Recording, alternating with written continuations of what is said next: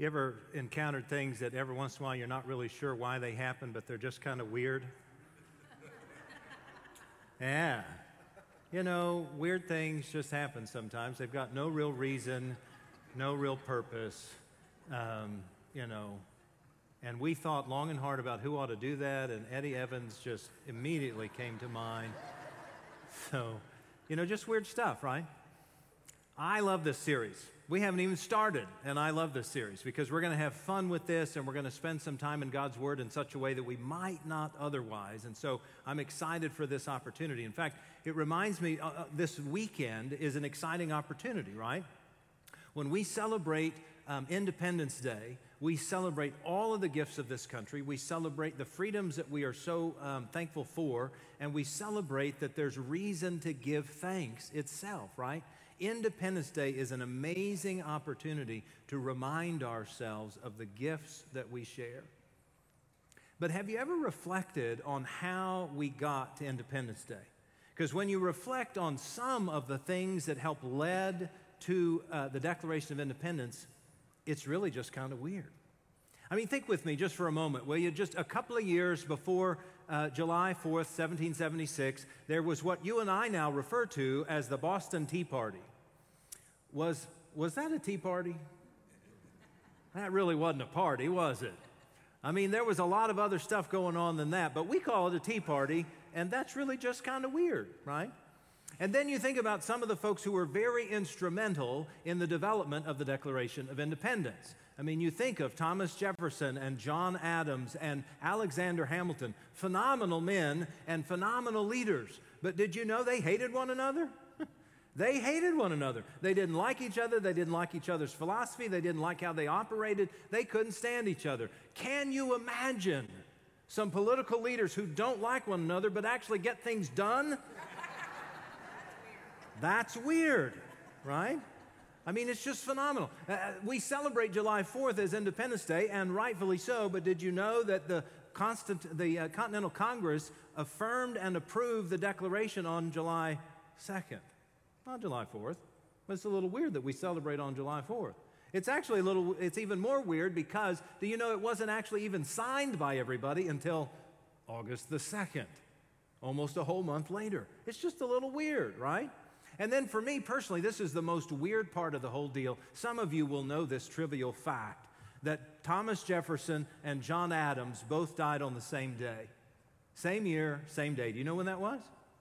July fourth, eighteen twenty-six. Exactly fifty years after the Declaration of Independence. And as if that weren't weird enough, that those two men, instrumental in the whole thing, died on the exact same day, which happened to be July fourth, but five years later, James Monroe dies on July the fourth, eighteen thirty-one. That's just weird, isn't it? Part of what I glean from all that is that sometimes out of weirdness comes good stuff, right? The Declaration of Independence, an independent nation, the freedoms that we celebrate, but there was a lot of weirdness that led up to it. That's the whole premise of this worship series during the month of July. Is that there are things in Scripture that sometimes when we read, we go, what? That was weird. I don't understand that at all. That makes no sense at all. And so part of our goal is to highlight some of these texts that we might otherwise just sort of write off and acknowledge, first of all, that they exist, and number two, have some fun with it, and number three, let's learn something, because there's something to be learned. As a part of what uh, Karen identified is, all things in Scripture are good, and all things in Scripture are helpful. We just may not understand the ways in which they can be helpful to the ways in which we live our lives. And so there are so many, by the way, we're going to spend only time in the Old Testament, because there's plenty of weird stuff in the Old Testament, right? But there's so much that we can't even get it in all of the five Sundays in the month of July. So I want to highlight our Life Plus God podcast, because over the next several weeks, we've got some other scriptures that we will not cover in, in uh, worship that we're going to cover in the podcast. So be sure to check those out. Again, some of the most strange and weird scripture passages you've ever encountered in the Old Testament, and we're just going to both have fun with them and hopefully learn something from them. So today we're going to start in the book of Genesis. Great book, right? First book of the Bible establishes exactly why we are who we are and how we came to be. Genesis is full of story after story about that existence and about the whys of our lives and the hows of how we came to be. And we find ourselves at Genesis chapter six, which is a, a kind of a turning point. So we've had the Garden of Eden story, we've had the uh, snake story, we've had uh, Cain and Abel, who obviously didn't do well with each other, and, and sin becomes rampant in the world because of their relationship. And then we come to Genesis chapter five, and in Genesis chapter five, we have this elongated genealogy that expresses how we got from Adam all the way to Noah. And then it sets up Genesis chapter six, which will take us from six through nine through the story of the flood account. And a part of what we begin to see is, man, there's a section there in Genesis chapter six that we either forgot about or looked right past or clearly didn't understand, and so we just kind of write it off. And so we're going to we're going to hang our hat right there this morning. Genesis chapter six, verses one to four, I'm about to read. What I want to invite you to do today, tomorrow, uh, sometime during this week, is I want to invite you to read Genesis chapter five and Genesis chapter six in their totality sometime this week. And you'll get a picture, a bigger picture, of what all is going on here, okay? So I'm going to read Genesis chapter six, verses one to four, and then let's talk a little bit about it, because I'm going to guess that by the time I'm finished reading it, you're going to say to yourself, what? Just saying. First four verses. When people began to multiply on the face of the ground, and daughters were born to them, the sons of God saw that they were fair, and they took wives for themselves of all that they chose. Then the Lord said, My spirit shall not abide in mortals forever, for they are flesh. Their days shall be one hundred twenty years. The Nephilim were on the earth in those days, and also afterward, when the sons of God went in to the daughters of humans who bore children to them. These were the heroes that were of old, the warriors of renown. What? Is that not weird? I mean, when you read that or hear that, do you not say to yourself, whether internally or externally, that's weird? It sounded almost, I don't know about you, but I, re- I go back to, I don't know, maybe fifth, sixth, seventh grade, and I think, that sounds just like mythology. I mean, that sounds just like the Greek or the Norse mythology that, that I learned about in school, right? There, there are um, angelic beings of some kind, sons of God, uh, intermingling and, in fact, um, marrying and, and procreating with the women of the earth. And then there are these giants that are being created. And I think to myself, how did that get in here? Where did that come from, right? You might be surprised to know that scholars, no matter how many you read, all vary on what they believe this text says. If you were to read ten commentaries or ten footnotes in your scripture, you would find ten different opinions about what this particular text means, why it's there, uh, how it's to be interpreted, because all of those eggheads don't have a clue what it means. That's why, right? But let's talk about it, because there actually is some valuable stuff here and helpful stuff, I believe, uh, for our faith. Now, I'm going to sort of invite us to think about one thing before I kind of move on, and that is this. These four verses are a kind of a prologue or an introduction to the flood story of Genesis chapter six. So I just want you to put a pin in that to rem- to remember. This is a, a prologue or an introduction to what it is we're going to learn about Noah and God and the flood and the recreation, and it becomes actually pretty foundational uh, to all of that, right? It's a prologue or an introduction to the flood story. Okay, so let's talk about some of the characters and some of the things that are going on here, because it's a little different, right? It, it's not something we would normally think of or, or understand. So let's start in verses one and two, where it talks about the sons of God uh, who take marriage of any woman of the earth that they want. And who are these sons of God? I mean, who, who are these people? It, it's not a common phrase. We have often heard the phrase son of man uh, that often, of course, refers to Jesus. But we rarely ever see in Scripture this phrase, Bene Elohim, which means son of God. Son of God, sometimes in the English translations, will be translated as divine beings, just some kind of heavenly group of folks, right? We're not one hundred percent clear who these heavenly beings are, but it says they're the sons of God.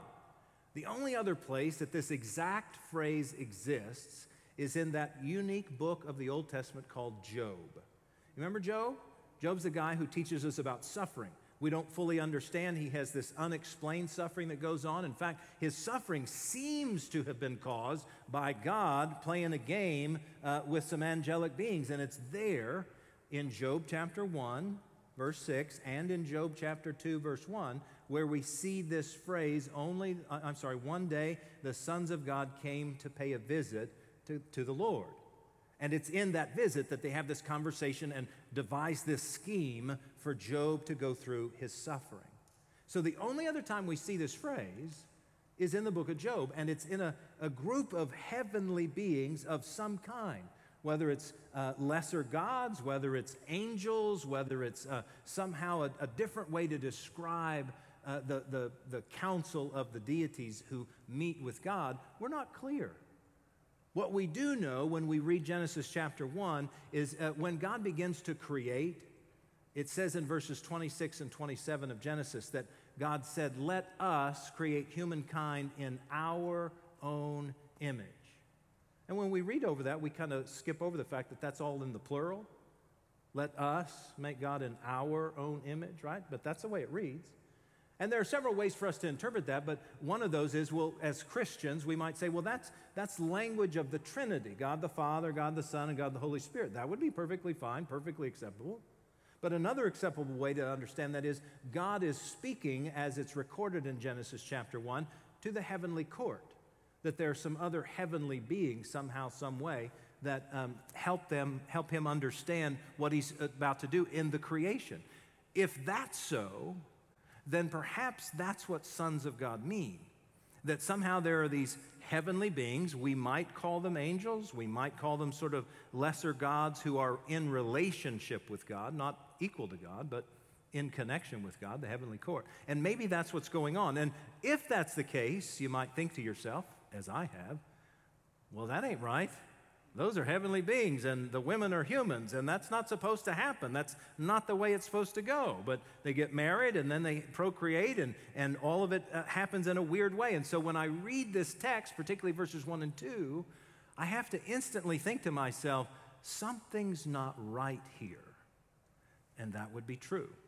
We're going to spend some time there in just a minute. Heavenly beings interfacing with human beings in a way that's not normal or a part of the created order.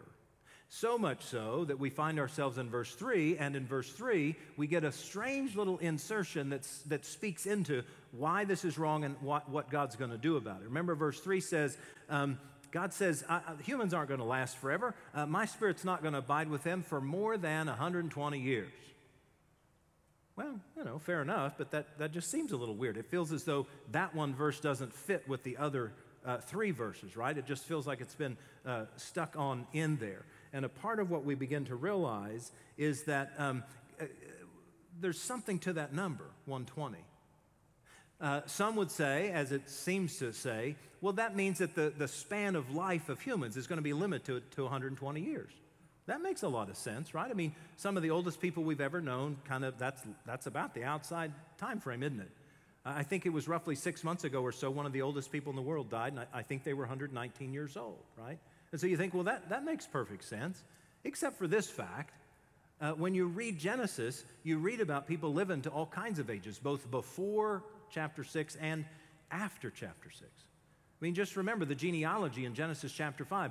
One of the, one of the uh, information pieces that's uh, labeled there is that Noah himself, in, in Genesis chapter five, verse thirty-two, he's five hundred years old uh, when he gives birth to his sons, Ham, Shem, and Japheth. And, and then one only has to go over to chapter nine of Genesis where it says, um, all of the days of Noah were nine hundred fifty years. And you're like, wow, that guy lived a long time. And then you also think to yourself, well, wait a minute, it just said right here in chapter six, uh, the span of human life will be no longer than one hundred twenty years. What, what's up with that? Um, I don't know. Here's what I do know. Um, the Hebrew word that's sort of rendered as uh, my spirit will not abide. You remember it said something about my spirit won't abide with them for more than one hundred twenty years. That word in the Hebrew is really hard to translate. In fact, so hard to translate, scholars have often just, uh, they, they didn't know what to do with it, so they just happened to put the word abide, meaning, you know, I'm going to live with you, I'm going to be with you uh, for one hundred twenty years. But there are some English translations, I love the New Living in particular. The New Living translation puts it this way: I will not put up with these humans for more than one hundred twenty years. Part of what we glean in all of that is God's frustrated, right? God's, God's very disappointed in humanity and the created order because it's not going right. Things are not going as they should, that is verses one and two, right? And so part of what scholars say is um, maybe this is, God is so frustrated that God's just going to limit humanity and, and God's not going to allow them to, to, to exist more than that, right? Another thought that I kind of resonate with a little bit is, Um, you know, God's a God of second chances, right? We know that. We're grateful for that. We see that through Scripture over and over again, even the Old Testament. In fact, by the time we get here to Genesis six, God's already on about their third chance, right? There was Adam and Eve who kind of messed it up. There was Cain and Abel who kind of messed it up. And now these heavenly beings and the human women are kind of messing it up. I mean, we're on like a third or fourth chance. God is a God of second and third and fourth chances, right? And some scholars say maybe that one hundred twenty years is not so much about the limit of human life, but it may be about the limit of God's capacity to offer this grace. That is to say, I'm going to give you guys about one hundred twenty years, then I'm going to wipe you off the face of the earth if you don't get this stuff figured out, right? Maybe that's what this means. I, I can't abide, or I'm not going to live with this stuff for more than one hundred twenty years. I don't really know what the answer is. But what I know is, is God is clearly upset with what's going on in the created order. And then to sort of put a nice little bow on what's weird and what's happening here, we get to verse four, and it says there's Nephilim in the land. You know Nephilim, right? I mean, that's a word you've used, right? Nephilim? You don't use that word? Some of the English translations give the, the most direct translation, the giants. Nephilims are giants. The Hebrew word seems to say that they are giant people. Some legend identify that they might have even been as high as nine feet tall. But the word Nephilim literally doesn't appear anywhere else in Scripture except one place. And it's a fascinating place because it's in Numbers chapter thirteen. And just real quick, Numbers thirteen is uh, thirteen and fourteen is that story where the twelve spies go out to scout out the promised land and to determine whether or not the Israelites can make it over there. And you may remember that uh, when the twelve return, ten of the twelve say, there ain't no way. We're not going to make it. That, that, I don't know. I don't care what God says. I don't care what God de- delivered. I, we're not going to make. Those people are harsh. They're big. They're strong. Uh, there's too many of them. There's no way. But Joshua and Caleb, two of the twelve, came back and said, yeah, those guys are pretty big. It will be pretty hard. But you know what? God called us to this, and God's going to make this happen. And in describing those people, here's what they say. Numbers thirteen, verse thirty-three. We saw there the Nephilim, the descendants of Anak, come from the Nephilim, meaning giants. That's what the word literally means. We saw ourselves as grasshoppers, and that's how we appeared to them. They're pretty dadgum big, right? If we appear to be grasshoppers uh, to them, then they're big. Some scholars think that Goliath may have been a Nephilim, right? A giant. That's how he was described. So part of what we get by the time we're in verse four is that when the uh, sons of God have uh, sexual relationships with the women of the earth, we get these Nephilim. We get these giants. And you begin to realize, oh, wow, these are, these are ancient storytellers, right? They are thousands of years ago telling this story. And this is an ancient way to describe how we get strange and weird phenomena, whether it's giants or whether it's some kind of um, uh, system gone wrong, order turned into chaos. We're going to talk about it in such a way that is imagery and language that makes sense to us some three thousand years ago that can explain why the world has gone to heck in a handbag, right? That's what this story is about. In fact, when we look at it, we begin to realize, again, remember, it's an introduction or a prologue to the flood story, right? Remember that I told you to put a pin in it. Did, can we pull the pin out now? I'm, I'm going to pull the pin out. We're going to talk about this introduction to the flood narrative. Now, most of us, when we think about the flood story in Genesis six, seven, eight, and even nine, most of us think, well, you know, that's when the world uh, got all corrupt and everything went bad and God decided to just wipe off the face of the earth with a flood. And most of us would use that as the description, wouldn't we? that that's the flood story. And that would be accurate to the degree that it tells you some information about the flood story. But what I want to suggest is that's not the whole story. It's clearly a part of the story. A part of the story is everything went to heck in a handbasket and, and God got frustrated and therefore God caused the earth to be flooded. That all is true, but it's not the end of the story. Do you know that the flood story is a salvation story? It's a story of hope. It's a story of new creation. It's a story of God taking what is wrong in the world and washing it away so that all things can be made new. We even talk about this when we talk about our baptism. We talk about how our sins are washed away and we are cleansed and made new. That's the flood story. Friends, to say that the flood story is only about wiping away badness and, and desecrating and, and demolishing the world is like saying the salvation of, of Christians found in Jesus Christ is only and solely about the cross and the tomb. And it's not, is it? Those are important, and they're highly valuable and meaningful, but that's not the end of the story, right? There's a resurrection. There's new life. There is a way to overcome. The flood story is the same way. Yes, things had gotten really bad. Yes, they had been uh, like they shouldn't have gone, and, and things weren't as they should be. But then God washes that all away and creates a newness and a freshness that saves all the animals, saves humans for procreation, and allows all of nature to be reborn. It is a story of hope and salvation. But we cannot get there unless we first acknowledge that everything's gone wrong. It's why, immediately following the introduction, verses one to four, we get to verses five and six, and we hear these so profound words of God. Listen to verses five and six. The Lord saw that the wickedness of humans was great in the earth, and that every inclination of the thoughts of their hearts was only evil continually. I mean, could you say it's bad any other way? I mean, that's bad, right? It's all gone wrong. And then verse six, and the Lord was sorry that he had made humans on the earth, and it grieved him to his heart. It's devastating. Everything has gone wrong.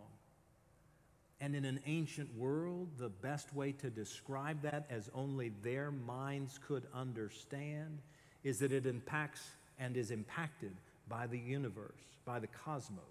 And therefore, heavenly beings are intermingling with human beings, and somehow God knows that that needs to be stopped or limited or somehow uh, done with, and they're going to create these uh, unique individuals who are Nephilim, who are giants, and they're going to cause havoc, and they're going to be different, and it's not going to be the same. And this is an indicative way to describe that the created order has turned into chaos. So what do we learn from this? Where is the, the redemption in all this? And I think this is it.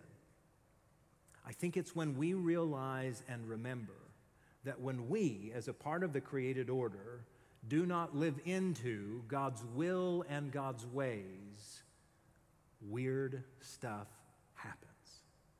And this is an ancient way to describe weird stuff. Angels and humans and giants and lifetime spans, and this is how we describe it. And we describe it in such a way that everybody who reads it will think at least one of two things. Either this is weird, or this is a way to describe all things have gone wrong. And that's what's happened.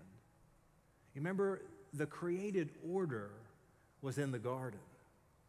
And you remember in the garden everything was good. We had an intimate relationship with God. We walked in the coolness of the day.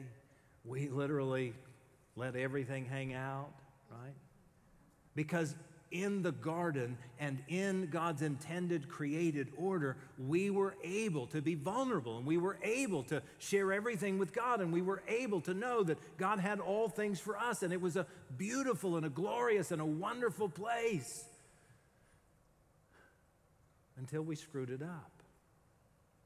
And it got successively worse until Genesis six describes that chaos. And that chaos is indicative of what happens when we don't live into God's will and God's way. And therefore, friends, those of us who claim faith in this book, and those of us who accept Christ as our Lord and Savior, and those of us who believe that we are created in the image of God, and those of us who want to do the right thing in God's ways, we are called to right the wrong, to set the chaos back into God's order. And God's order looks something like this. Love God with all your heart, soul, mind, and strength. Love your neighbor as yourself. Know God intimately and share that intimacy with others. I, I, I don't know if you've noticed or not, but there's a lot of chaos in the world. There's a lot of things that aren't right. There's a lot of things that aren't well. There are a lot of things that look and are wrong at every level, from all sorts of perspectives. And a part of our responsibility and role as followers of Christ is to help put that chaos back into order by loving God and loving neighbor, even when we don't agree or don't like or don't care for. Because you see, there's there's no footnote or no descriptor on the love of neighbor. It doesn't say only when, or you know, only if, or um, only shall, right? It, it says love. And so part of the salvation story of Genesis six and seven and eight and even nine is to recognize that God wants to wash that stuff away, and he wants to recreate it and make it new. And I'm so grateful that we together can be a part of that, and that we have the possibility that God could not only wash it away from us, but from the world, and help us make all things new. What a powerful gift that is, and what a wonderful way it is to celebrate the gifts we have this weekend of freedom and of joy and of elation, because God really will make all things new. And for that, I give great thanks. Will you pray with me? Holy and blessed God, thank you for the gift of your Son, Jesus. Thank you for the opportunity we have to help find that newness and help set that ship aright. Help us, Lord, to have the courage to, in the midst of whatever chaos we may be encountering or this world may, may have, that we can find a way to love you and love our neighbors. And I'm convinced, God, and your scripture says it over and over again, that that will right the wrongs of the day. Thank you, Lord, that you sent your Son to help make that possible. For it's in his name, Jesus, whom we know to be the Christ, that we pray. Amen.